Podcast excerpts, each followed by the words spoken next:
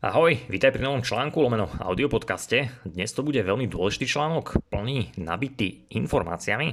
Volá sa Kvantová biológia 11, asociačno-indukčná hypotéza alias proteíny ako polovodiče.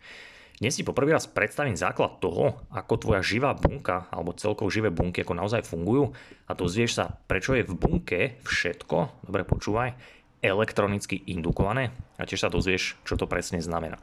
Po tých posledných článkoch, ktoré boli o ATP, o tom, čo ATP naozaj robí, ale aj o polovodičoch, to spolu začne veľmi pekne docvakávať a budeme sa tak môcť, či už súčasne spolu, alebo aj sám, tak sa naozaj budeš môcť pohnúť o mnoho, o mnoho ďalej.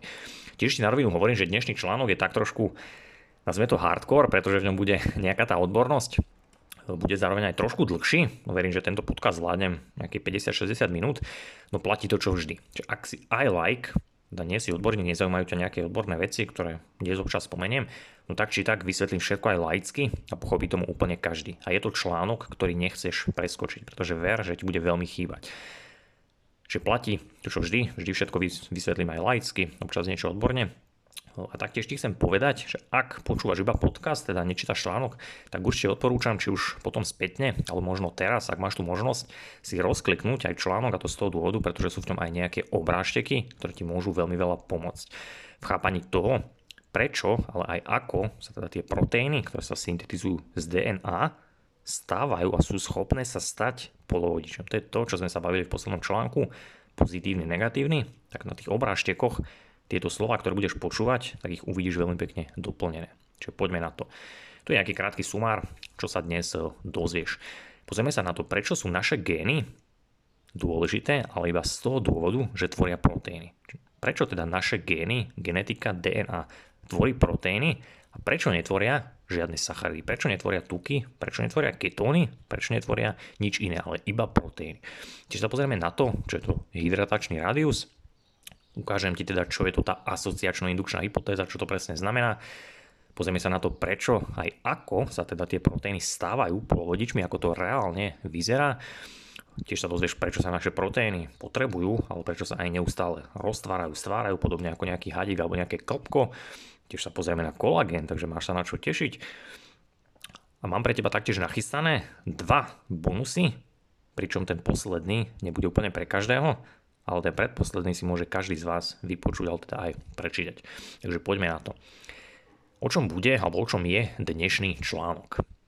Nazval som ho schválne asociačno-indukčná hypotéza, pretože to slovíčko alebo slovné spojenie som si nevymyslel, je to niečo, s čím prišiel ešte v minulom storočí pán Gilbert Link, ktorého som spomínal už viackrát aj v článkoch. Mimochodom Gilbert Link sa dožil krásnych, v podstate necelých 100, 100 rokov, pretože zomrel, žiaľ Bohu, v 2019, čo je pomerne nedávno.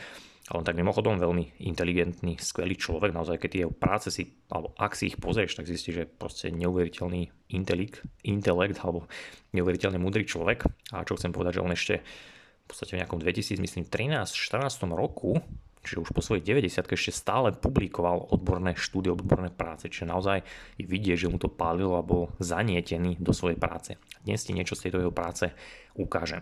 A tento článok je veľmi dôležitý. Odporúčam naozaj prečítať, vypočuť každému z vás, či už like odborník a ideálne aspoň dvakrát, že hneď zistí, že je to veľmi dôležité. A taktiež tento článok myslím, že pomôže aj mojim členom, s ktorými sme sa o tomto konkrétne, ale o niečom ďalšom bavili v posledných webinároch, hlavne júnovi, júlovi, pretože ako sa hovorí, niektoré veci je fajn vidieť, počuť, ale tiež možno mať aj písané slovo. Čiže aj pre vás verím, že tie veci, ktoré sme si rozprávali, tak bude mať fajn niektoré z nich aj napísané takto, či viete sa k tomu spätne vrátiť, pozrieť sa aj takto na písanom slove. Takže môžeme ísť na to. Tiež v úvode článku vidíš dve krásne knižky, ktoré si vieš pozrieť, ak ťa táto téma bude zaujímať, či už z toho dôvodu, že si to chceš sám preveriť, ako sa hovorí, alebo sa trošku zahlbiť viacej, možno do nejakých odbornejších vecí tak odporúčam ti pozrieť dve knižky, konkrétne od Gilberta Linka. Ja som si tieto knižky v minulosti taktiež zakúpil, respektíve mal som pdf preto sú tam aj nejaké screenshoty, ktoré som pre teba spravil, spravil a už keď len si pozrieš tieto možno screenshoty, čiže ak si aj nekúpiš tieto knižky, že viem, že väčšina z vás na rovinu si určite nezakúpi, pretože sú drahé a sú veľmi odborné, takže niečo sa s nich dozvieš aj dnes v článku. No keď si pozrieš, povedzme už len tie obrážteky, mám tu myslím nejaké 4-5 z týchto knížiek, niečo o proteínoch, tak automaticky by ťa to malo prinútiť chytiť sa minimálne za hlavu. Pretože je to pomerne, pomerne šokujúce, to čo tam stojí, to čo tam v tých knižkách je. Takže poďme na to. Prečo teda ten názov, že asociačno-indukčná hypotéza? Čiže ten, to prvé slovo asociačno, v podstate asociačný nejaký aspekt, teda asociácia, vzťah, hovorí o nejakom vzťahu medzi molekulami vody, teda H2O, a tzv. karbonylovými, ale aj amino alebo imino koncami proteínov, alebo teda polypeptidových alebo aminokyselinových zvýškov. Čiže je to nejaký vzťah medzi vodou a proteínom. Aspekt indukcie, teda indukcia, synonymum vyvolania, sa zase týka schopnosti nejakých určitých molekúl vyvolať zmenu, teraz dobre počúvaj, v hustote elektronového oblaku, ktorý obklopuje nejaké nabité jóny v tom polypeptide, teda v tom dlhom proteíne. A táto zmena sa dokáže rozšíriť až na viac ako 1042 molekúl. Čiže zopakujem to pre istotu ešte raz, aj laicky, čiže ten aspekt indukcie, alebo tá asociačno-indukčná hypotéza v podstate hovorí o nejakom vzťahu medzi molekula proteín indukcia, teda schopnosť, že povedzme ten proteín môže byť dlhý viac ako tisíc molekúl, čo je obrovská, obrovská dĺžka, vieš to predstaviť? Jedna molekula za druhou a teraz na začiatku povedzme niekde na nejakom začiatku toho proteínu sa niečo stane, niečo sa tam vyvolá, ten elektrón sa nejakým spôsobom navýši svoju energiu, niečo sa tam stane a ten elektrón to presunie cez ten proteín až na viac ako 1042 molekúl ďalej. Čiže toto je obrovská, obrovská dĺžka. Teda naozaj po takto dlhom proteíne 1042 molekúl, opäť to opakujem, tak keď ten elektrón povedzme na tom jednom konci niečo sa tam stane ten elektrón zmení svoju energiu, svoju polohu, nejakým spôsobom sa tam ten elektrón nejako navýši, zmení, tak on je schopný sa rozšíriť s touto energiou až na takúto diálku. To je to, čo mu hovorím naozaj, že komunikácia na diálku. Možno teraz naozaj lepšie chápeš trošku aj tej predošlej metafore z nedávneho článku o ATP, kde som to nazval, že fotooptická elektronická diálnica. Tam som ti povedal, ATP čo spraví? Roztvorí proteín, proteín nasiakne vodu, vytvorí sa nejaký kábel, laicky nazvané. Toto je to, toto je tá fotooptická diálnica. Dnes tomu pochopíš o mnoho, o mnoho lepšie. Teraz musím v rýchlosti zopakovať niečo, čo bolo v poslednom článku o polovodičoch. Čiže ak si ten článok nečítal, určite sa aj k nemu vráť, no teraz aspoň základ zopakujem. Takže čo je to vodič alebo rozdiel medzi vodičom a polovodičom? To by ti malo byť známe. Vodič, každý si vie predstaviť, povedzme nejaký bežný, napríklad medený drôt, ktorý máme v stene. Proste je to vodič. V čom je vodič? Zaujímavý, že vedie logicky elektrický prúd, ale samozrejme aj teplo. Čiže vodič, nejaká meď. Jednoducho je to nejaký materiál, ten vodič, ktorý je zložený z nejakého len jedného prvku. V tomto prípade napríklad z medi a tá meď jednoducho má nejaké voľné valenčné elektróny, ktoré sú teda schopné šíriť ten elektrický prúd polovodič na druhej strane, ako aj z názvu teda polovodič, že je niečo v podstate medzi vodičom a medzi izolantom. A polovodič je odlišný v tom, že on má viac prvkov, tzv. prímesy. Opäť žiadne odbornosti teraz netreba, jednoducho je tam nejaký, alebo sú tam minimálne dva prvky, to znamená, že jeden prvok, ktorý má tiež ako tam je elektrón naviac, ale potom je tam druhý prvok, alebo musí byť druhý prvok, ktorému elektrón chýba. Že sú takto pekne ako keby usporiadané ako kryštalicky vedľa seba a jednoducho ten elektrón z toho jedného prvku preskočí do druhého, do tretieho a tak ďalej a tak ďalej. Teda je to schopné šíriť ten elektrický prúd. A čo je teda na nich zaujímavé, že oni majú teda schopnosť viesť tzv. negatívny, pretože majú ten elektro, atom s elektrónom naviac, to je teda N polovodič alebo negatívny, ale zároveň sú schopné šíriť aj pozitívny prúd, pretože majú prvky ktorým elektrón chýba. To je odborne sa to volá, že tzv. diera. A toto je dôležité v tom zmysle, pretože teda vodič proste len prevedie elektrické, teda prevedie len tie elektróny, čiže len ako keby to mínus. Ale polovodič, on dokáže prenášať mínus, dokáže prenášať aj plus. Teda elektróny, v podstate aj protóny. Čo to znamená, že teraz laicky si to vieš predstaviť, že dokáže ako keby prenášať jednotku a aj nulu. To je niečo, na základe čoho sa dá vytvoriť, povedzme, algoritmus. Ďalšia zaujímavá vec na polovodičoch je, že sú veľmi termodynamicky efektívne. A tomuto budeš postupne lepšie a lepšie chápať. Čiže toto bol základ zhrnutie z toho predošlého článku o polovodičoch.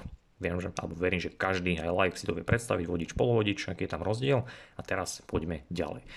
Takže voda, proteíny a naša DNA. Tento odstavec sa ti mimochodom bude určite páčiť.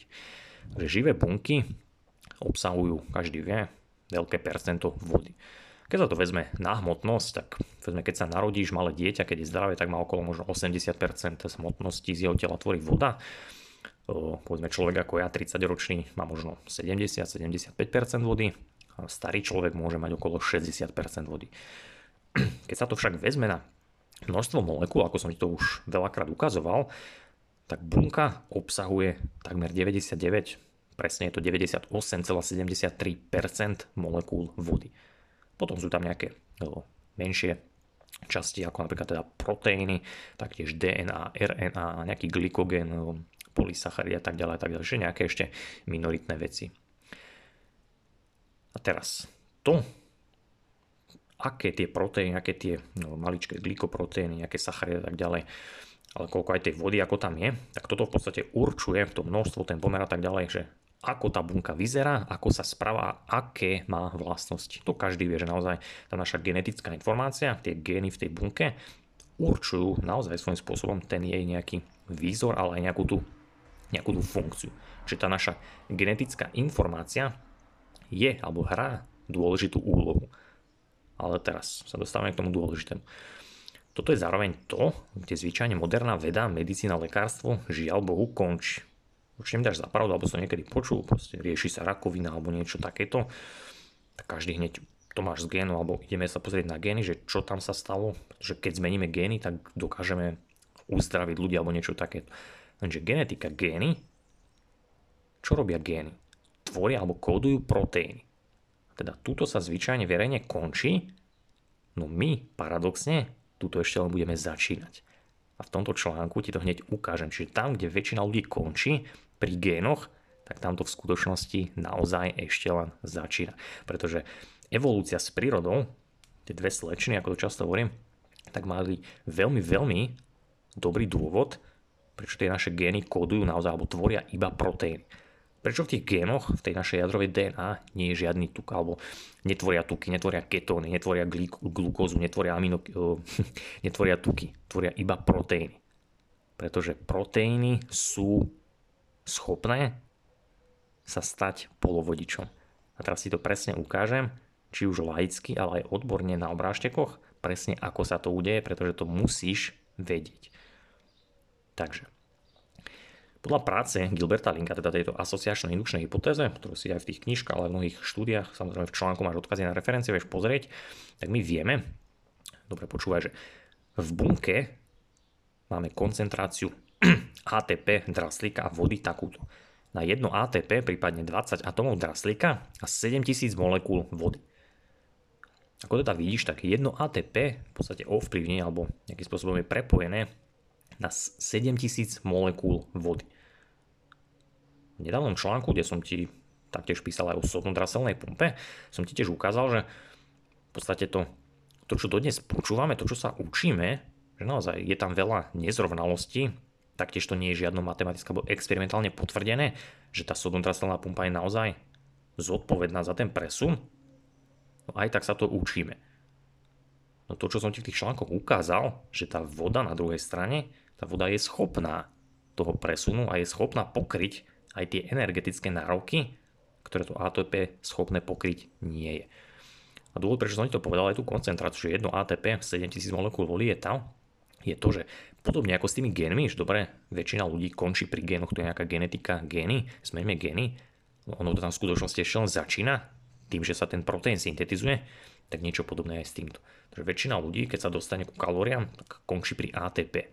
A teraz som ti povedal, že jedno ATP 7000 molekúl vody. A tá voda je tam veľmi dôležitá. A prečo je tam dôležitá? Pretože tá voda s tým proteínom sa majú v láske. Pokračujeme. Čo je to hydratačný rádius, alias ako vyzerá skutočná veľkosť soli alebo sodíka. To je niečo, čo taktiež potrebuješ poznať. Takže tento krátky odstavček bude veľmi dôležitý. Každý niekedy hodil povedzme sol do vody. Úplne každý jeden človek naozaj to niekedy zažil. Čo sa stane? Jednoducho tá sol sa tam rozpustí. Tá sol zvyčajne bežne chlorid sodný obsahuje chlór a teda sodík. Čiže sa tu tam rozdelí na ten chlór sodík a to je v podstate nejaký kladne nabitý ión, kation, sa to volá odborne, potom anion, to je zasa záporne nabitý ión. A prečo to hovorím? Pretože väčšina živých buniek naozaj aj v tvojom tele pláva v podstate takomto roztoku, pretože máme v tele, vie, že veľa soli, čiže tá voda v nás je nejakým spôsobom takáto, že slaná voda, nazvime to tak. Keď sa teda ten chlorid sodný rozpustí, tak sa tam teda rozloží na ten kladne nabitý sodný ión, teda sodík, to je ten kation, a takisto potom na ten anión, teda záporne nabitý ten chlor, chlor chloridový anión. A čo je dôležité, že keď sa to rozpúšťa, teda ten sodík, chlor už to ostanú ako keby samostatné, tak oni, oni tam neplávajú len tak, ten chlor, ten sodík. Oni okolo seba nasiaknú alebo pripnú vodu a stanú, stanú sa z nich tzv. hydratované ióny. Čiže hydratovaný sodík, hydratovaný chlor. A vo fyzike sa toto odborne nazýva pojmom, že hydratačný rádius. To v podstate znamená, že bežne si predstavíš, že povedzme hodíš sodík do vody a ty si predstavíš, dobre, tam je voda a ten jeden atom sodíka tam niekde pláva. Lenže ten atom sodíka, on má nejakú elektronegativitu, on okolo seba ver či never, pripne, teda doslova ho obkolesia molekuly vody. Pretože tá molekula vody je veľmi maličká a okolo toho jediného atomu sodíka sa ich pripne niekoľko. A toto je potom to, čo sa označuje teda ako ten hydratačný rádius, čiže už neoznačujeme len tú veľkosť toho jedno, jedného atomu, ale už aj s tými molekulami vody.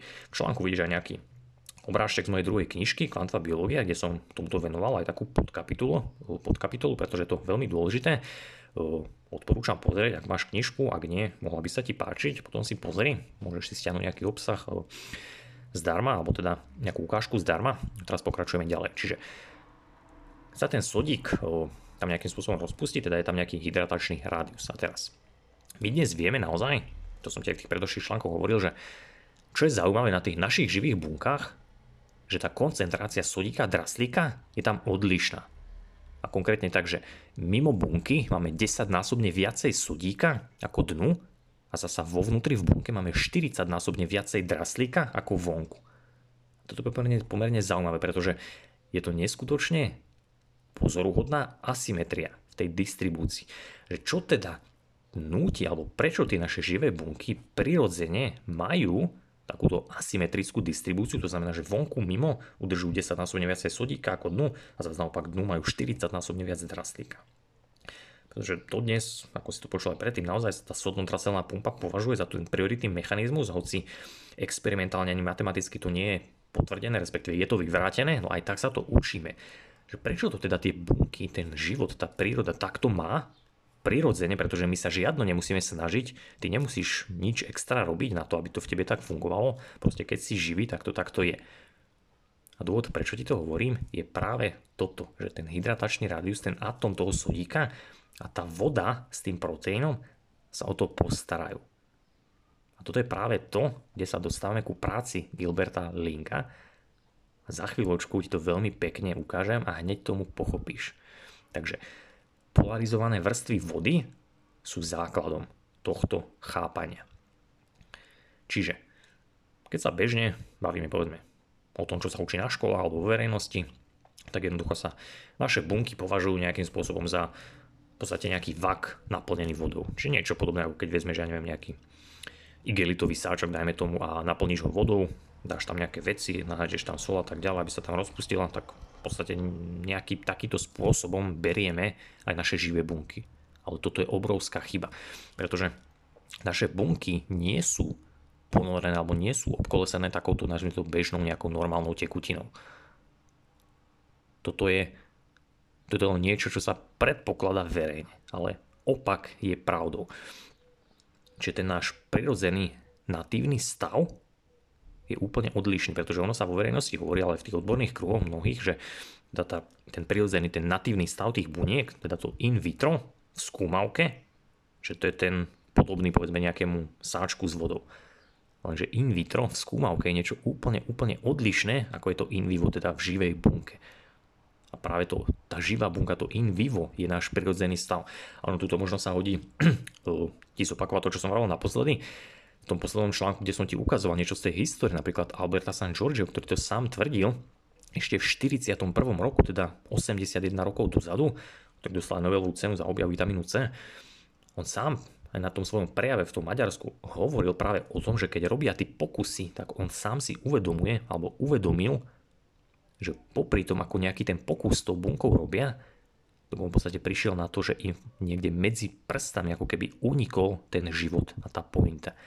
Že oni v podstate začnú s nejakou živou bunkou, robia pokus, ale on si uvedomil, že niekde uprostred v podstate oni už pracujú len s mŕtvou nejakou neživou hmotou, ktorá je absolútne odlišná od tej živej.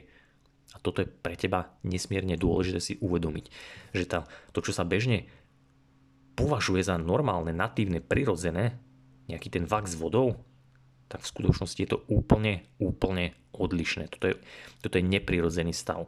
V našom tele je to úplne inak. A tá voda tam naozaj tvorí na množstvo molekúl 98,73%. A toto je veľmi dôležité. Že sú tam aj nejaké ďalšie veci, ktorým sa hneď dostaneme. Ale schválne som ti aj teraz tú vodu trošku zopakoval alebo niečo o nej povedal, pretože tá voda je proste niečo, čo mu potrebuješ aspoň laicky zo základu chápať. Aj práve preto som, v podstate keď som začal blogovať, nejaké 2,5 roka dozadu hneď, jeden z tých prvých článkov bol o 4. fázi vody, ktorému viem, že veľa ľudí vtedy nerozumelo, teraz minimálne tomu základu už môžeš, čiže nájdeš tam ten článok na blogu, takisto knižku v mojej knižnici máte k dispozícii, každý, kto má členstvo zdarma, vie sa tam rozkliknúť, pozrieť si to od Geralda Poleka, pretože je to veľmi, veľmi taká laická knižka, ak máš peniažky, odporúčam aj zakúpiť. Veľmi veľa ťa naučí, naozaj pochopí jej úplne aj každý aj laik. A taktiež bol nedávno aj článok o koherencii vody a tekutom kryštali, kde už bolo trošku viacej. V budúcich článkoch taktiež v podstate, teraz toto je 11 a v 13 v 14 bude taktiež niečo o vode, čiže on by si mal takú predstavu, že naozaj tá voda je niečo, čo potrebuješ začať trošku chápať a potrebuješ sa na to pozerať inak. Takže poďme teraz ďalej. Niečo, čo mu každý hneď pochopí na tomto prirovnaní, niečo, čo každý predpokladám aj niekedy videl, zažil, jedol.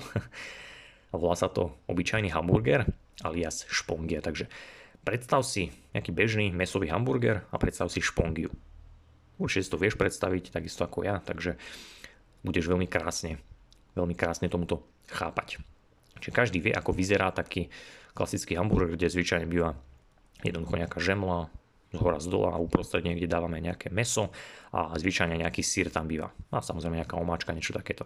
Jednoducho ten hamburger vieš si predstaviť, môžeš zavrieť oči, trošku si predstaviť, ako ho držíš v rukách, ako ho stláčaš, taký šťavnatý, čiže ten hamburger je naozaj taký vlhký, taký mokrý. A teraz si zase predstav nejakú tú špongiu. Tú špongiu taktiež, keď dáš do vody, tak taktiež je taká vlhká, mokrá. Lenže teraz, čo je, čo je rozdiel? Keď tú špongiu stlačíš, tak sa nej vytečie voda. Keď ju stlačíš viac, tak vytečie viac. A keď ju proste úplne na doraz vyžmýkaš, tak tá voda s nej vytečie, pustíš a tá špongia ostane suchá, vysušená, vyschnutá. Lenže keď toto spravíš s hamburgerom, proste stlačíš ho tak dobre, tá omáčka za ti začne nejakým spôsobom stekať po rukách, stlačíš viac, viac, viac, no jednoducho ten hamburger bude stále vlhký, stále bude mokrý. Nestane sa to, čo s tou špongiou, a to nikdy. A teraz dobre počúvaj, pretože my sme napríklad robili v minulosti množstvo pokusov, konkrétne so svalmi, keďže sval, hamburger, taktiež je to nejakým spôsobom proteín, že keď dáme do centrifúgy nejaký sval, alebo teda kúsok svalu, kúsok proteínu s vodou budeme ho odstreďovať v centrifúge, už vieš, centrifúga až pri tisíc násobku gravitačnej sily po dobu až 4 minút, tak tá voda v tom svale ostane aj napriek tomu. To znamená, že aj pri takejto rýchlosti, takejto sile tú vodu nedokážeme z toho proteínu extrahovať. A už len takýto jednoduchý, proste úplne primitívny experiment ti dáva nevyvrátiteľný dôkaz toho, že naozaj tu je niečo ďalšie, niečo, niečo, čo potrebujeme brať v úvahu, pretože ten tisícnásobnú gravitácia, to je proste obrovská, obrovská sila, to by ani astronaut nezvládnu, pretože by sme proste umreli, keby teba ako človeka zavreli do takejto obrovskej centrifúgy, alebo teda takouto rýchlosťou roztočili. No čo je teda tam? Alebo čo môže byť? Čo si nevšímame, že núti nejakým spôsobom ten proteín s tou vodou takto silno držať pohromade. A teraz dobre počúvaj, že keď si opäť v článku môžeš pozrieť obráž, tak na ti to teraz aj poviem, že teda keď si pozrieme to zloženie bunky, tak ako som povedal, tá voda je tam kľúčová. Čiže na množstvo molekúl je to 98,73%. Avšak, keď to berieme teraz na hmotnosť, alebo teda na objem, tak voda je veľmi maličká, tak vtedy tvorilo nejakých 65%. A keďže molekula vody je veľmi malička, bereme to teraz na objem, tak druhá po vode najväčšia vec, ktorá je v bunke, je proteín. Pretože proteín je naopak veľká molekula. A teda voda tvorí, čo sa týka objemu, 65% bunky a proteín tvorí nejakých 20%. Čiže to už máme dohromady takmer, takmer 100. Potom sú tam ešte nejaké maličké veci. Nejaké tuky, organické látky, glykoproteíny a tak ďalej. Ale jednoducho tá voda s tým proteínom tvoria väčšinu tej bunky. A teraz práve tu, voda, proteín, sa dostávame k tej pointe. To je niečo, čo som ti od začiatku blogov opakoval, že si to máš zapamätať a máš to mať zafixované v hlave. Proteín miluje vodu. Proteín chce byť hydratovaný. Proteín musí byť hydratovaný. A týmto sa teraz dostávame k tej pointe, a to konkrétne k tej asociačno-indukčnej hypotéze, ale aj k tomu, že ako ATP elektronicky indukuje vodu. Takže poďme na to. Pozrieme sa na kolagén, ale z ľudský proteín, možno želatín. Kolagén je niečo, čo každý pozná. Vieš, že v podstate z toho vytvorené celé naše telo. A teraz môže byť aj toto dôvod, alebo jeden z dôvodov, prečo moderná biológia, moderná veda to, čo robíme povedzme in vitro, alebo že si neuvedomuje, že čo im uniká pri tých výskumoch medzi prsty, keď čítaš nejaké randomizované klinické štúdie, prečo nemajú pre teba v dnešnej dobe takmer žiadnu hodnotu. Pretože ver či nevie, že ak alebo môže byť niečo v prírode ukryté pred očami pozorovateľa a môže to tak byť schválne. No to, že je niečo ukryté alebo že niečo nevidíš očami, ešte neznamená, že to tu nie je. A ja ti dám hneď veľmi pekný príklad. UV svetlo. Každý vie, pretože teraz máme leto, keď vidieš na pravé poludne von, tak ti bude sakra veľké teplo. Ty očami to UV svetlo nevidíš, aj napriek tomu vieš, že tam je a vieš si to veľmi ľahko overiť. Povedzme, dáš solárny panel a on z toho svetla vytvorí elektrický prúd. Čiže absencia dôkazu ešte neznamená absenciu efektu. A ja ti dnes poskytnem najbližších možno 10 minútach aj reálny dôkaz. Pretože chcem, aby si tento dôkaz aj mal. A toto je niečo, čo uniká aj mnohým odborníkom. Čiže všetky proteíny v tele majú jednoducho potenciál reagovať s vodou. To je to, čo som ti povedal. Teda proteín miluje vodu.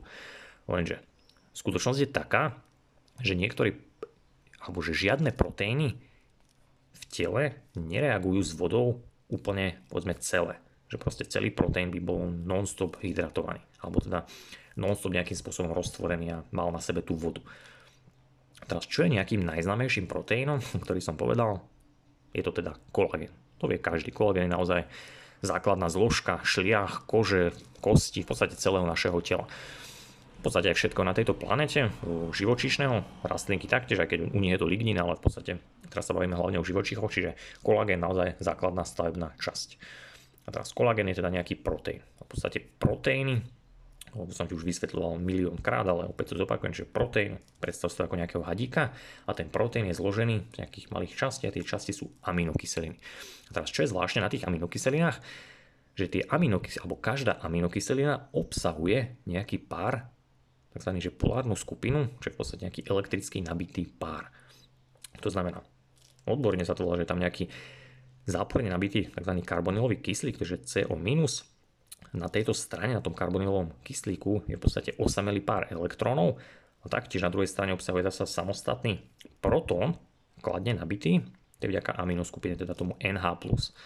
A teraz po odborné slova pre niekoho není, alebo nepotrebuješ to vedieť, či jednoducho, čo si potrebuješ predstaviť, že aminokyselina, teda proteín, niekde povedzme na začiatku má plus a na druhom konci má mínus. To je v podstate všetko, čo potrebuješ vedieť. A teraz to mínus plus, logicky, podobne ako magnet, chce nejakého partnera. Minus chce plus a plus chce mínus. V článku samozrejme opäť odporúčam pozrieť potom obrážteky, pretože to tam veľmi pekne uvidíš. A takisto tam vidíš o, niečo, čo si už videl viackrát, aj molekulu vody. Že voda, to H2O, taktiež z hodou náhod obsahuje nejaký mínus. Čiže tam, kde je kyslík, tam je nejaký pár voľných elektrónov, čiže mínus. Tam, kde je vodík, teda len protón, tak tam je zasa plus. Čiže Prečo teda tvrdím, že sú naše proteíny polovodiče?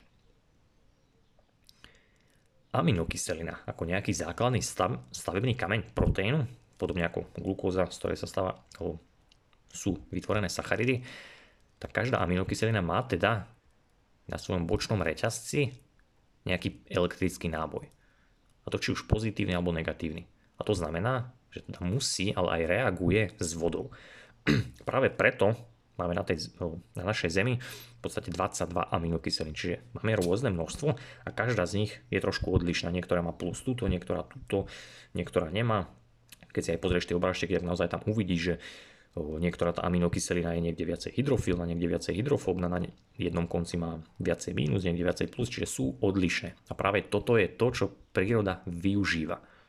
A presne napríklad v tomto je zaujímavý aj kolagén, ktorý je tvorený len z troch aminokyselín, prolín, glycín, lizín, pretože taktiež, keď to pozrieš na tom obražťaku, tak majú zaujímavý elektrický náboj. No prečo ti to takto hovorím, že aminokyselina má niekde plus, má niekde minus, a oni sa pekne spájajú, je to, že už by ti to, alebo každému z vás by to už v tomto bode malo niečo pripomínať. A to či už odborníkovi, teda odborníkovi hlavne, ale aj každému lajkovi. No ja ti teraz pomôžem. Čo ti to teda pripomína a čo ti to má pripomínať? Je to konkrétne atóm s elektrónom naviac, teda mínus, a atóm, ktorému elektrón chýba, teda plus. Čiže atóm s elektrónom naviac opakujem, a atóm, kde elektrón chýba, to je zasa diera. Čiže pozitívny polovodič, negatívny PN polovodič alias polovodivosť. Čiže sú, môžu byť naše proteíny polovodičmi, Odpovede áno môžu a aj sú. A vo väčšine proteínov v našom tele je naozaj každá tá karbonilová skupina naviazaná alebo spojená vodíkovou väzbou s ďalším proteínom, teda s ďalšou aminokyselinou. Čo je to tá vodíková väzba, som ti ukazoval v článku o tekutom kryštáli, no jednoducho je to väzba pomocou protónu. A teraz, tu prichádza možno trošku odbornosti, ale ja to poviem radšej laicky, jednoducho. Jedna aminokyselina si predstav, že na, začiatku má plus, na konci má minus a druhá aminokyselina zase na začiatku plus, na konci minus. A teraz tá aminokyselina príde k tej druhej a oni sa spoja. Čiže svojím koncom minus sa spojí s druhým koncom plus a teda vznikne väčší hadík. Ten sa zasa spojí s ďalším minus plus a zasa vznikne väčší. Čiže ten proteín sa ako keby nabalí a z jednotlivých aminokyselín vznikne dlhý proteín. A ty si to predstav podobne ako Tetris. Ak si hrával, podobne ako ja, keď som bol malý, tak vtedy to ešte len vzniklo. Určite si poznáš alebo pamätáš tú hru, tam bol taký hadík a ty si s ním behal a vždy on jednu, jednu kocku chytil a potom sa o jednu kocku zväčšil. Zasa si hľadal ďalšiu kocku a zasa. A ten hadík sa neustále zväčšoval. Presne takto isto sa tvoria v tvojom tele alebo zhlukujú proteíny. Čiže mínus sa pripne na plus, plus na mínus a tak ďalej. A z maličkého proteínu sa stane väčší, väčší, väčší. A toto je v podstate to, keď ten proteín je syntetizovaný z DNA, teda takýmto spôsobom sa pospája, tak to je to, čo sa odborne nazýva, že štruktúra alfa helixu, to je nejaký primárny tvar proteínu. To je to, čo sa vytvorí, keď sa syntetizuje z DNA, čiže tá primárna, ten primárny tvar toho proteínu. A povedzme taký kolagén, ako som povedal, ten je tvorený len z glicínu, lizínu, prolínu, čiže len 3 aminokyseliny. No sú tam aj nejaké minoritné ako hydroxyprolín, hydroxylizín, ale v podstate tieto tri sú tie prioritné. Aj napriek tomu, že sa rôzne tam podávajú, rôzne sa na seba nabalia, tak naozaj ten kolagén dokáže vytvoriť takéto pevné lano. A teraz pre neveriacich Tomášov, ako sa hovorí, odporúčam článku opäť pozrieť si obrážtek z knihy Gilberta Linga, pretože tam uvidíš práve aj toto trošku, v trošku odbornom ponímaní, ak si to chceš teda takto overiť. A my teraz pokračujeme ďalej. Ako a prečo sa naše proteíny v tele ešte aj musia roztvárať a stvárať. Čiže ako keby svrkne, natiahne, svrkne, natiahne. Čiže tie polárne, teda tie elektricky nabité časti, to znamená to plus minus, na tie iminoskupina a karbonilová skupina, majú vďaka tomuto afinitu, teda radi absorbujú vodu. Toto už vieš a potrebuješ to pamätať. Čiže na jednej strane minus, na jednej plus, teda logicky sa tam tá voda nejakým spôsobom pripína. Už podľa toho elektrického náboja. Čiže opäť predstav si tú vodu H2O, či na jednej strane má mínus, na druhej plus a teda to mínus vody sa pripne na plus stranu proteínu. A zase na druhej strane toho proteínu je mínus, tak to mínus pripne plusovú stranu molekuly vody. Čiže sa to tam pekne usporiada. A čo to znamená? Znamená to toľko, že tie proteíny sa takýmto spôsobom pripnú navzájom, teda vznikne ten dlhý hadík ale zároveň na tých bočných reťazcov, kde sú tie polárne strany, tak oni, dobre počúvaj, absorbujú vodu, teda pritiahnu, tá voda sa tam pripne, ale aj adsorbujú. A D, to je rozdiel, a B sorpcia a adsorpcia. Tak oni zároveň aj adsorbujú, teda odtlačia molekuly vody. A vďaka tomuto vznikne presne to, čo som ti v úvode povedal, tie elektricky vodivé káble. Ono sa to odborne volá, že polarizácia vody, pretože tá voda sa tam polarizuje, natočí. Minus plus, minus plus, minus plus. A čo to znamená? Že presne vďaka tomuto, presne vďaka tomuto usporiadaniu, vďaka týmto vzniknutým vodivým vodným káblom je tvoje telo schopné šíriť elektróny, protóny, fotóny, ale aj fonóny a dokonca solitóny. A toto je niečo, čo bežne človek len tak nepočúva, keď sa venuje povedzme kalóriám, no ty to už teraz vieš. A všetky, alebo každá z týchto vecí, ktorú som vymenoval, elektrón, protón, fotón, fonón, ale aj solitón, je pre teba extrémne dôležitá, pretože nesie energiu, ale aj informáciu. A toto je presne to, čo som v tom poslednom článku ATP nazval ako informačno-fotooptická elektronická diálnica. Slovičko, ktoré možno pre väčšinu ľudí, keď to počuje prvý raz čudné, že proste som skomolil nejaký blábol, No keď si sa dopočúval teraz v tomto článku sem, tak už chápeš, že to nie je žiadny blábol. Je to normálna a reálna vec. Pretože presne takýmto spôsobom vzniká usporiadaná, polarizovaná voda v tvojich bunkách. A toto, to čo si teraz počul, je ten natívny, teda prirodzený stav tvojich buniek. Čiže nie to, čo sa verejne učíme o tom nejakom živom len vaku plnom bežnej vody, ale toto, toto je ten prirodzený stav. Pretože tie proteíny pomocou tých vodíkových väzieb neustále reagujú a interagujú aj medzi sebou, ale aj medzi vodou. A ten proteín si opäť laicky ako toho hadíka, ale taktiež si môžeš predstaviť v podstate ako nejaké klopko. Že to klopko sa neustále vie zmotať, rozmotať, zmotať, rozmotať, zmotať, rozmotať. Čiže z klopka sa stane gulička a potom dlhá nitka. Gulička, dlhá nitka presne takýmto spôsobom sa skladajú tvoje proteíny. A Gilbert Link napríklad už v roku 1978 prvýkrát poukázal, a samozrejme to aj experimentálne potvrdil, že kolagén, konkrétne kolagén, tak je ako jediný proteín v celom našom tele sa nedokáže prirodzene zložiť do svojho alfa helixu, teda do svojej primárnej štruktúry nikdy celý. To znamená, že nejakých 54% z jeho aminokyselinových zvyškov, ktoré teda tvoria ten kolagén, toho jednoducho nie sú schopné. Pretože obsahujú veľkú časť napríklad glicínu, ktorý má istý náboj, prolín, hydroxyprolín, jednoducho ten kolagén sa nikdy nedokáže celý zložiť, čiže viac ako 50% tam ostane neustále roztvorených. A čo to znamená? Že tá viac ako polovica z toho, z toho kolagénu, ktorý sa syntetizuje z DNA, tak je neustále v tej živej bunke vo svojej roztvorenej konformácii, teda je rozmotaný. No a keďže kolagén je hlavný proteín v tele, tak to znamená, že toto je ten prirodzený stav. Veľká časť je neustále roztvorená. A čo to znamená? Že keď je veľká časť toho kolagénu neustále roztvorená, pretože sa nedokáže zmotať, tak je vystavená svojmu okoliu. A čo tvorí to okolie v bunke? No predsa voda.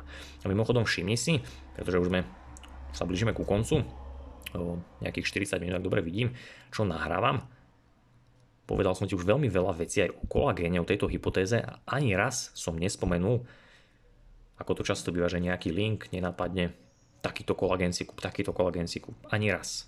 A to má svoj dôvod. Pretože ak si stály čitateľ, a viem, že ak sa to počúval až sem, tak, tak patríš medzi nich, tak určite už chápeš, že keď si kúpiš prášok tam takej spoločnosti alebo onakej spoločnosti alebo od takejto celebrity, ktorá ho propaguje, tak je to pre teba úplne irrelevantné, pretože ty potrebuješ pochopiť tomu, ako ten kolagén v tebe funguje. A ten kolagén je polovodič. A práve toto je dôvod, prečo niekedy mi to príde vtipné, keď vidím predávať takéto, nazvime to zázračné prášky, takže poďme radšej ďalej. Čo je pre teba, ako pre každého lajka teda dôležité, potrebuješ to zafixovať. Teda ten kolagén, veľká časť prirodzene je neustále v tej svojej roz, roztvorenej konformácii. To znamená tie karbonylové skupiny, teda to CO-, teda tá minusová strana a zároveň aj tá iminoskupina, teda s tým plus, sú tam neustále rozmiestnené. Čiže sú tam rôzne minus, minus, plus, plus, minus, plus, plus, minus. Čiže toto je nejakým spôsobom tam neustále roztvorené a teda sú vystavené tomu okoliu a teda vode. Čiže reagujú nielen navzájom, ale reagujú aj s vodou, najbližšou molekulou vody, ale oni zároveň reagujú s viacerými vrstvami vody. Toto je veľmi dôležité, pretože tam vznikajú v podstate nejaké multivrstvy, čiže ten proteín si predstavuje ako nejakú vrstvu, napríklad CD, a na tom sa neusporiada len jedna vrstva vody, ale niekoľko vrstiev. Čiže náš kolagén v tele dokáže pripnúť na seba vodu, ale dokonca viacej týchto vrstiev vody. A toto je to, čo ja osobne nazývam hydratáciou. To je to, to je tá skutočná hydratácia o tom, alebo to je to, o čom sa často bavím, či už v článkoch, alebo s mojimi členmi vo webinároch, ale aj s ľuďmi. Napríklad s účastníkmi masterclassu, pretože tam ste mali, alebo ukázali sme si veľmi lacné behom dvoch, alebo za nejaké 2 eur testy, ako si viete zistiť svoju vnútornú hydratáciu. Čiže tu nejde o to, koľko vody vypiješ, ale ide o to, ako si hydratovaný. Teraz máš maličký náhľad do toho, ako skutočne táto hydratácia vyzerá. Len tak mimochodom, možno sa to, alebo hodí sa to sem trošku spomenúť, že hydratácia je zároveň jeden z dvoch chýbajúcich kúskov pre všetkých ľudí, ktorí sa zaujímajú aj o keto, ketogénu stravovanie a všetko takéto a moc im to nejde. Schválne, to sem trošku tento odstavček spomeniem, pretože sám sa s tým stretávam, či už od ľudí, od reakcií, ohľadom otázok a tak ďalej, že ak sa napríklad ty pohybuješ v tejto sfére, e, že zaujímaš sa o keto stravu, proste low carb a tieto veci okolo, e, hlavne dlhšie obdobie, ako napríklad aj ja, takže taktiež to sledujem v podstate už dlho, tak keď si napríklad vezmeš, že ja neviem, neustále sa o tom rôzne blogy píšu, nejaké fóra, hlavne videá, nejaké YouTube channel a podobne, tak keď si vezmeme povedzme nejakých 7-8 rokov dozadu, kedy to viac menej aj u nás, čo tak ja osobne vnímam, tak začalo nejako také, že to bolo populárnejšie, tak keď si vezmeš túto dobu, povedzme dopátral sa k nejakým blogom, webinárom alebo proste čomukoľvek ohľadom keto stravy, tak väčšina z týchto ľudí, dobre, mala nejaký názor na to, písala o tom, ale väčšina z tých ľudí bola schopných a aj to dodržiavala, že proste boli tam aj nejaké YouTube channel, kde už ľudia, že rok sú na keto strave, dva roky sú niekoľko tak mesiacov a tak ďalej, že proste vedeli to dodržať alebo vedeli sa tomuto dlhšie venovať. No keď si pozrieš teraz, v tejto dobe, v roku 2022, čiže dva roky po roku 2020, podobné nejaké YouTube channel alebo podobné nejaké takéto blogy, vlogy a neviem čo všetko, tak mi dáš za pravdu, že teraz, v tejto dobe, ľudia už pri tom dlho nevydržia. Zvyčajne, proste áno, píšu niečo takéto, ale zvyčajne sa dopatraš k tomu, že keto strava nie je pre nás, my potrebujeme inzulín, inak strácame elektrolyty a rôzne takéto veci. A to má svoj dôvod, že povedzme tých 8, čo je veľmi krátka doba, 8 rokov dozadu, to ľudia boli schopní, povedzme, zvládnuť lepšie a dnes už nie. Výhovorka sa nájde vždy, to je samozrejme, ale ja prizvukujem konkrétne, že prečo to vtedy bolo ľahšie ako dnes. A ver či never, že hydratácia je jedným z dvoch základných kameňov, kedy sú cicavce prirodzene, teda aj my ľudia, ketogéne. A teda je pre nich ketogéna strava prirodzená. Pretože bez správnej hydratácie jednoducho keto nebude fungovať a to ani keď sa postavíš na hlavu. A ty si uvedom, že počítaním makronutrientov, počítaním kalórií, počítaním nejakých elektrolytov a neviem čoho všetkého, alebo pridávaním nejakých bezpečných sacharidov, aby ste teda tie elektrolyty udržal, tak jednoducho tento stav nezmeníš. Pretože o toto tu nikdy nešlo. Pretože to keto, alebo tá ketóza, alebo ako to ľudia moderne nazývajú, tak to je len nejaký prirodzený stav, ktorý vzniká na základe niečoho. A hydratácia jedným z týchto faktorov, ktorý v prírode je vždy prítomný v tom momente, kedy sa živočích dostáva do tohto keto stavu, aby som teda hovoril touto modernou rečou. V dnešnej dobe u ľudí už tá hydratácia nie je taká, aká by mala byť. Tie polovodiče. A preto ani to keto až tak nefunguje. Ale to bola taká maličká odbočka, trošku som sa rozprával, takže poďme ďalej, poďme k záveru článku. Čiže jednoducho. Proteín, kolagén, to je úplne jedno, vieš teda predstaviť, že má nejakú bočnú stranu a teda má tam nejaké minus plus, tam sa potom pripne nejakým spôsobom tá voda, minus plus plus minus a teda vzniknú nejaké elektricky vodivé, nejaké usporiadané káble. A toto je práve to, dobre počúvaj, čo sa odborne nazýva, že štvrtá fáza hmoty. A o tomto sme mali s členmi júnový webinár, že dva mesiace dozadu, ktorý bol veľmi dôležitý. Rozprával som tam aj o tomto, ale ešte aj o ďalších veciach, pretože som to obohatil. A dovolím si povedať, že naozaj pre vás, keď to, to vypočujete prípadne znova, ale viete, čo tam bolo, čo tam odznelo, tak uvidíte, alebo môžete mi dať za pravdu, možno za pár rokov, tak za 8, za 10 rokov sa o týchto veciach začnete dozvedať, alebo budeme počúvať vo fyzike a neskôr aj pravdepodobne v biológii. Že vy budete mať obrovský, obrovský náskok. Že asociačno-indukčná hypotéza a pozrieme sa na nejaké nevysvetlené fenomény biológie, ktoré teraz už budú lepšie vysvetliteľné. Takže, už sa blížime k záveru, k tomu slúbenému bonusu, takže pozrieme sa ešte na toto, že čo tak niečo, čo každý pozná, a to napríklad ľudský mozog keďže si tu, keďže počúvaš tento článok, tak mozog ti funguje, keďže bez mozgu nikto z nás neprežije. No my dnes vieme, že ľudský mozog naozaj dokáže neuveriteľné veci. V podstate ani najdokonalejší nejaký počítač na tejto planete sa naozaj nedokáže ani len priblížiť k tomu, čo dokáže ľudský mozog. No čo je zaujímavé, že náš ľudský mozog spotrebuje len nejakých 20 W energie. To je v podstate spotreba bežnej nejakej žiarovky, 20 W žiarovka. No zároveň má teda taký neskutočne obrovský výkon.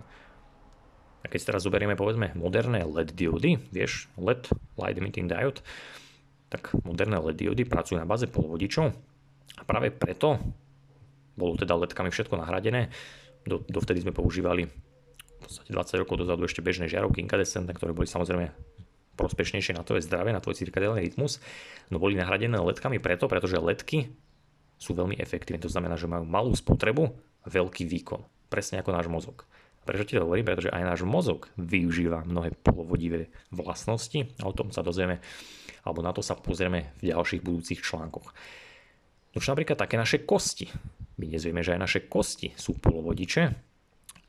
A dobre, e, ver či never, že keď povedzme kosť prehneš, stlačíš, keď si čupneš, keď vyskočíš, keď pristaneš, keď napríklad celý deň len nesedíš v kancelárii, ale sa hýbeš, tak každý takýto mechanický vzťah, tlak na tú kosť, na ten polovodič, tak vyprodukuje, vieš čo?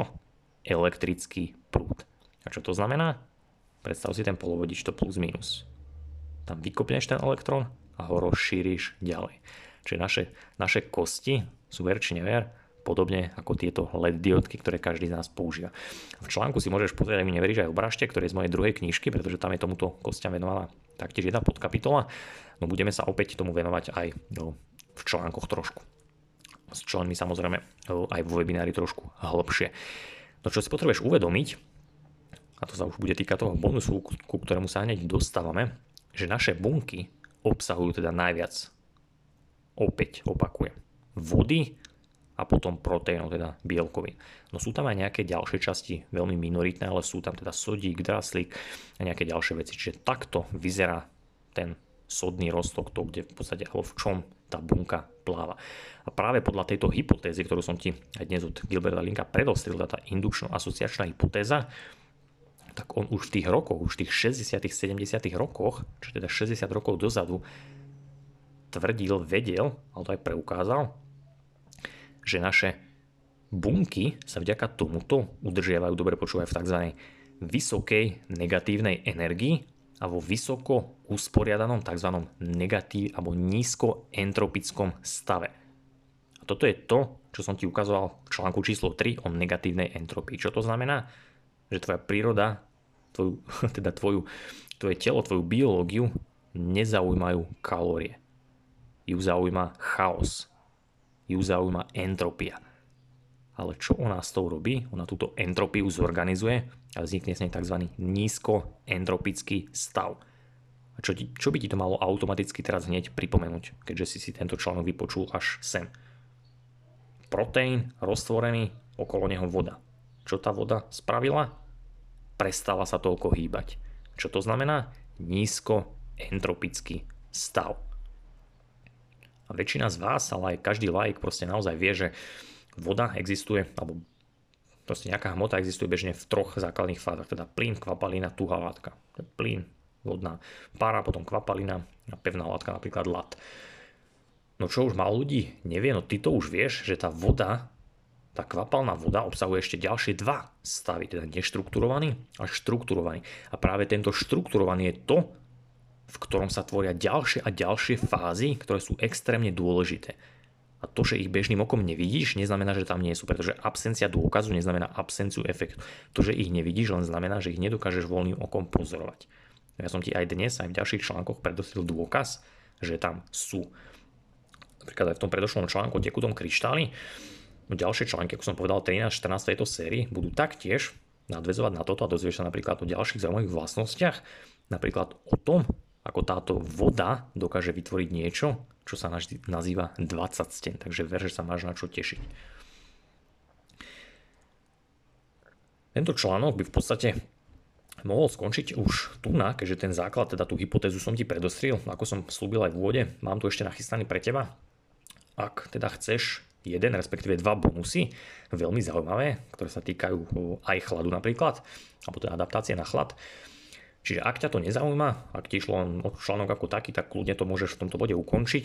Ak chceš bonus, ak si by som povedal, lačný, lačný po poznaní, po informáciách, tak určite pokračuj. Takže, tu je teda prvý slúbený bonus pre zodpovedných a tzv. lačných čitateľov, ktorí chcú viacej informácií.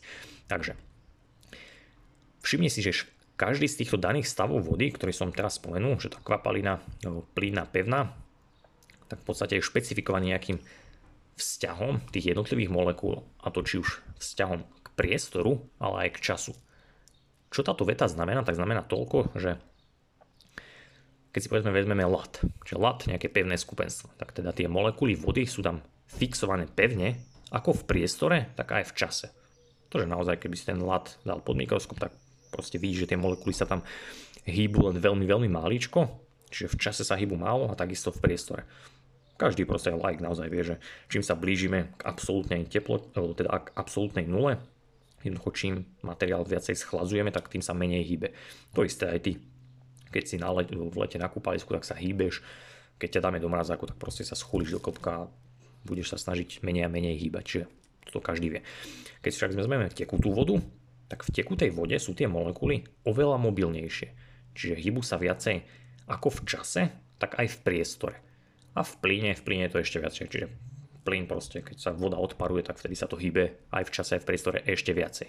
Čiže na udržanie toho bežného živého stavu, ako si to počul pred chvíľočkou, čo napríklad popísal Gilbert Link, teda ten nízkoentropický stav, je teda životne dôležitá nejaká interakcia tých buniek, tých proteínov s nejakými inými molekulami. A jednou touto molekulou je dobre známe ATP, teda ten adenosín trifosfát. Teraz tomu verím pochopíš ešte lepšie. Prečo som ti XY krát prizvukoval, alebo hovoril aj v tých predošlých článkoch, že ATP nie je tým, za čo sa verejne považuje a že kalórie už dnes nemusíš počítať. A v podstate aj tá premisa toho dávneho článku, že o, prečo už dnes kalórie nehrajú úlohu. Ak sa nemýlim, tak je to najčítanejší článok u mňa na blogu, čo ma príjemne teší. Myslím, že už okolo 20 tisíc ľudí ho prečítalo, čo je super. A prečo to teda som tam jasne napísal? Prečo paradoxne sa ATP stáva pre teba dôležitým až vtedy, keď si odpojený od Slnka a odpojený od povrchu Zeme? Skús sa zamyslieť sám, aj ti teraz poviem odpoveď.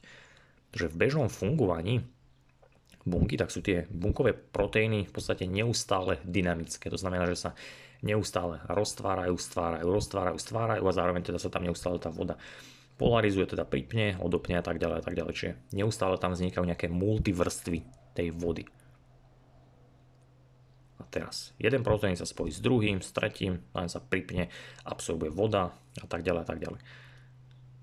Čo však na tomto dôležité, že keď sa toto udeje, keď ten proteín sa roztvorí, tam sa vytvoria tie multivrstvy vody, takže na tej vode zaujímavé, že tá voda vtedy vykazuje zníženú rozpustnosť. Taktiež, vďaka tomu, že má nižšiu rozpustnosť, teda menej veci sa v nej rozpustí, to znamená, že čiastočne vylúčuje všetko, čo má veľký hydratovaný rádius. A teraz sa dostávame k tomu, čo som ti trošku v úvode povedal, takže dobre počúvaj, pretože to bude ešte veľmi, veľmi zaujímavé tento bonus. Len tak mimochodom, vieš, ktoré ktoré atómy majú najväčší hydratačný rádius? Toto ťa asi prekvapí, ak, to, ak si like, pretože sú to práve tie, ktoré sú najmenšie. To znamená všetko, všetko menšie, alebo čím menší prvok to znamená čím bližšie k vodíku, tak tým má väčší hydratačný rádius a zasa naopak. Väčší prvok má menší hydratačný rádius. Dôvod, prečo si na teraz nemusíme vysvetľovať, ale je to takto.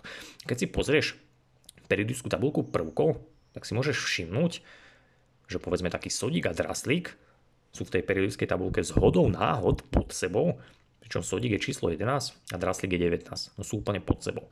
A čo to znamená? Že sodík je ľahší, je to 11. prvok a draslík je 19. Draslík je ťažší. Čo to teda znamená? Že sodík je ľahší, bude mať veľký hydratačný rádius, naopak draslík, ktorý je ťažší, bude mať maličký hydratačný rádius. A práve toto je dôvod, prečo keď sa ten proteín roztvorí vytvoria sa tam tie multivrstvy vody a tá voda potom vykazuje zníženú rozpustnosť, tak toto je dôvod, prečo je ten sodík z tej vody vylúčený a naopak draslík prejde dnu. Toto je ten dôvod, prečo je tá asymetria v tých živých bunkách reálna a tá sodom-draselná pumpa tam nehrá takmer žiadnu úlohu. Toto je ten dôvod, prečo ten sodík má 10 násobne vyššiu koncentráciu mimo bunky ako dnu a naopak draslík má 40 násobne vyššiu koncentráciu v bunke ako mimo bunku. Čiže opäť raz vidíš, že ATP a sodom-draselná pumpa tu s tým nemajú dočinenia. Je to voda, ktorá za to môže a jej úžasné vlastnosti, pretože tie bunkové proteíny naozaj ponúkajú tie svoje jednotlivé negatívne tzv. beta a gamma karbonylové skupiny, to je to COOH, to je trošku odbornejšie, ale len si to vypočuj, ktoré dokážu tieto hydratované draselné jóny alebo aj sodné jóny absorbovať, alebo teda absorbovať. Teraz dobre počúvaj ďalej, pretože práve vďaka tomuto, že sa ten proteín roztvorí na otvorí nejaké beta gamma karboxylové skupiny s negatívnym nábojom, tak toto je to, prečo naše proteíny zároveň vykazujú aj tzv. negatívny elektrický náboj. Pretože vďaka tomuto v našich bunkách ostane viacej otvorených negatívnych strán tých proteínov a to znamená, že tie proteíny ostanú viacej negatívne nabité. To znamená, že redox bude v mínusových hodnotách. To znamená, že tam bude prevaha elektrónov. A presne z tohoto dôvodu sú naše bunky negatívne, pričom v priemere majú cca nejaký mínus 70 mV. Toto je niečo, čo je opäť aj verejne známe. Každý vie, že proste bunka obsahuje vždy nejaké mínusové milivolty. No dodnes sa to pripisuje sodnom pumpe. No je to omyl. A pre teba je to dôkazom modernej ignorácie a pseudovedy pretože naozaj pseudoveda je momentálne podľa mňa veľmi dobrý názov na vedu, alebo to, kam sa veda uberá. Pretože takto roztvorený proteín, ktorý adsorbuje vodu, ktorá sa polarizuje, vďaka nej sa vytvorí naozaj krásny polovodivý kábel, ktorý nadobúda úžasné vlastnosti. A ja som ťa aj pomocou tohto článku, ale aj ďalších, ťa pozývam na ďalšie, ďalšie učenie sa, viem, že ťa to bude baviť, pretože ver či never, že každý, kto je ochotný učiť sa, posunúť sa dopredu rýchlejšie, alebo chce sa posúvať rýchlejšie, tak ja ti to veľmi rád umožním, pretože v dnešnej dobe, ako som to spomenul toho roku 2020, tak naozaj podľa mňa tieto fitness štýly a výživové poučky a rôzne takéto veci už nie len, že nie sú až také potrebné, ale niekedy môžu byť dokonca na škodu. A to je ten dôvod, prečo ti často tvrdím, že sa potrebuješ začať vzdelávať sám a začať veciam chápať alebo ich spoznávať, pretože keď to nespoznáš, tak budeš náchylný na to, že možno chtiac, nechtiac, môžeš dokonca spraviť niečo ešte opačné a horšie. A možno teraz konečne opäť lepšie chápeš, prečo idem s týmito článkami a sme to rýchlejšie, pretože moderná doba sa mení naozaj rýchlo. Ak nebudeš pripravený, tak sa ľahko môže stať, že sa o pár rokov povedzme pozrieš do zrkadla a uvedomíš si, že aj napriek tomu, že sa pravidelne stravuješ, že sa stravuješ kvalitne, že nekonzumuješ nejakú extra viacej kalórií, že dokonca chodíš do fitka, tak sa jednoducho v tom zrkadle nespoznáš. Možno je to preto, pretože v tom zrkadle budeš vidieť sa pribratého alebo budeš viacej obézny. Možno, že sa ťa to týka už teraz, pretože veľa ľudí to už teraz pozná, keď možno toto počúva, že keď ráno sa pozeráš do zrkadla predstavíš si samého seba v tom zrkadle pred desiatimi rokmi, tak si možno vyzeral inak. Možno si bol štílejší, možno si nemal také problémy. Keď sa zamyslíš nad svojim životom teraz, že možno nezieš toho toľko viacej, možno nemáš nejakú extra zmenu v životnom štýle, no aj napriek tomu vidíš takéto zmeny. Tak toto je pre teba znakom, že sa niečo deje. A ty si musíš uvedomiť, že tvoj výzor je už iba dôsledkom. A dôsledkom toho, ako v tebe reagujú štyri hlavné sily vesmíru.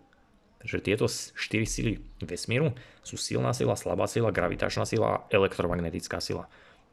No čo je pre teba podstatné, je, že elektromagnetická sila je najsilnejšia a najmocnejšia v celom vesmíre a pôsobí na nekonečné veľké vzdialenosti. A elektromagnetická sila robí čo? Kontroluje elektricky nabité častice. Čo sú takýmito časticami? Protóny a elektróny. A čo som ti v tomto článku predstavil, že keď sa tvoje proteíny roztvoria, zaujmú tú svoju primárnu konformáciu, tak na ich bočných reťazcoch ostane viacej negatívneho náboja. Čo to znamená? Že reagujú na elektromagnetickú silu. A čo to znamená v ľudskej reči? Že reagujú na slnko, reagujú na magnetické pole Zeme, ale taktiež reagujú na tú Wi-Fi, ktorú máš pár metrov od seba a ty potrebuješ nad tým začať premyšľať takto, pretože matka príroda je veľmi geniálna a ona to zariadila veľmi geniálne. Pretože elektromagnetická sila je niečo, vďaka čomu funguje vesmír, vďaka čomu sú v kontakte galaxie, ale zároveň je vďaka tomuto v kontakte ona s tebou, ale aj ty s ňou. Aj tvoje bunky medzi sebou. Čiže nikdy na to nezabúdaj. Taktiež nezabúdaj na to, že svetlo, svetlo rovná sa fotón, fotón je nosič elektromagnetickej sily. Čiže nie strava, ale svetlo. Je to kľúčové. Takže, toto bol ten bonus. Ak si sa to dopočúvala sem, tak verím, že ti trošku dodala nové informácie a aj niečo ďalšie na premyšľanie. Pre vás členov, ktorí ste sa dopočúvali, tak odporúčam znova pozrieť júnový webinár o tej indukčno-asociačnej topologickej hypotéze, pretože možno teraz opäť, keď ste to takto ešte počuli, nejaké doplnenia, tak bude, verím, lepšie a lepšie dochádzať. Teraz tu ešte ďalší finálny bonus, ktorý sa týka v tomto prípade konkrétne kolagénu, chladu a mitochondrií, ale tento bonus nejdem v tomto podcaste rozprávať, pretože tento bonus je pre tých, ktorí sa prekliknú na článok. A je hlavne pre tých, ktorí majú účet či už zdarma alebo akýkoľvek iný. Takže ak ťa to zaujíma, ak ťa zaujíma ďalší bonus, pretože predpokladám, že sem sa dopočúvali na, iba naozaj tí, ktorých to zaujíma. Takže vytvorte si účet zdarma, ak ešte nemáte, ak máte, tak si to jednoducho rozkliknete a môžete si to prečítať. Je to kratučké, nejakých 5 odstavčekov a verím, že vám to pomôže. Takže záver a na čo sa môžeš tešiť ešte na budúce. Verím, že sa ti dnešný dlhý článok páčil, je naozaj dlhší, veľmi dôležitý.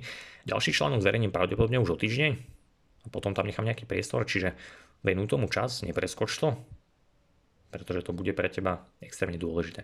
A na budúce sa pozrieme na 4 hlavné síly vo vesmíre, ktoré som aj teraz na konci spomenul. Pozrieme sa, ako tieto síly tvoria niečo, čo sa nazýva, že pole a ako toto pole reaguje s tzv. štyrmi fenoménmi tvojej biológie. Či uvidíš, čo to sú, ako tieto fenomény vyzerajú, ako reagujú. A tiež napríklad v ďalších článkoch pozrieme na prácu inzulínu, ako inzulín pracuje s chladom, prečo je inzulín polovodič, ako to tam funguje, respektíve ako ho ovládajú. A aj množstvo ďalších vecí, ako som ti naznačil, niečo o kostiavom mozgu, čiže naozaj táto séria bude veľmi nabitá a uvidíme ešte aj podľa spätných reakcií vás, čiže kľudne mi daj vedieť, čo sa ti páči, čo by si uvítal ďalšie, e, pretože mám tam nachystaný veľa článkov, takže uvidíme ešte presne, ako to tam spravíme a čo všetko nás z tejto série bude čakať, no máš sa na čo tešiť. Takže ak sa ti článok páčil, kľudne ho zdieľaj ďalej, potešíš tým samozrejme mňa, alebo mu daj aspoň like, ale verím, že môže pomôcť aj niekomu ďalšiemu, možno tvojim známym, keď ho s nimi prezdieľaš, prípadne ho prepošli a možno im otvorí nový uhol pohľadu. A ak chceš byť informovaný medzi prvými o zverejnení ďalšieho, ako vravím pravdepodobne už ďalší týždeň, tak určite zanechaj e, e-mail budeš v newsletteri, ak ešte nie si a dostaneš upozornenie ako prvý. A na záver ti dávam do pozornosti ako obyčajne premium členstvo, ak sa chceš, si rozhodnutý posúvať sa so mnou dopredu, stretávať sa so mnou pravidelne v forme webinárov, pretože práve toto je tá najväčšia pridaná hodnota, ktorú viem momentálne dávať ďalej, pretože ako vidíš, tie články sú naozaj veľmi, možno aj komplexné, ale veľmi dôležité, ale ja by som ti to povedal asi tak, že tieto veci, tieto základy, ako napríklad v tom ďalšom článku sa dozvieš o tých štyroch silách, štyroch fenoménoch biológie, tak je to niečo primitívne, čo ti v dvoch vetách dokážem vysvetliť. Že nejaké 4 veci, ktoré v podstate ovládajú celé tvoje telo, zdravie, výkonnosť. No to, ako už tieto fenomény spolupracujú, reagujú, tvoria, ovplyvňujú tvoje zdravé výkonnosť, tak to už je trochu komplexné. Čiže ty, ak ťa zaujíma tá priorita, to tvoje zdravie, tak ty nepotrebuješ žiadne odborné veci. Len spoznaj tieto sily a proste rob to, na čo sme stvorení, to, na čo nás matka príroda stvorila. To znamená žiť v súlade s prírodou. No tu prichádza ten ďalší faktor, že žiaľ Bohu takmer nikto z nás to už nedokáže, pretože máme našu prácu, máme naše životy, naše moderné proste obydlia, prostredia a tak ďalej, techniku, ktorú bežný človek drží takmer 18 hodín denne v ruke mobil, neustále vystavený všetkým týmto faktorom a práve tu prichádzajú do hry potom takéto zdanlivo nepodstatné veci, ktoré sa ti snažím pomaličky vštepovať a učiť ťa ich spoznávať, aby si sám mohol robiť adekvátne rozhodnutia a zlepšiť svoju kvalitu života. A práve v tomto je premium členstvo to, čo ti môže najviac pomôcť, pretože nezávisle na tom, kde sa teraz nachádzaš, kde si, či si videl taký a taký webinár, proste ak ťa to zaujíma, tak sa pridaj, využij Q&A, polož jasnú otázku a ver, že možno dostaneš prekvapivú odpoveď. Takže teším sa na teba aj v ďalšom článku a zostaň naladený a vidíme sa, počujeme sa alebo čítame sa.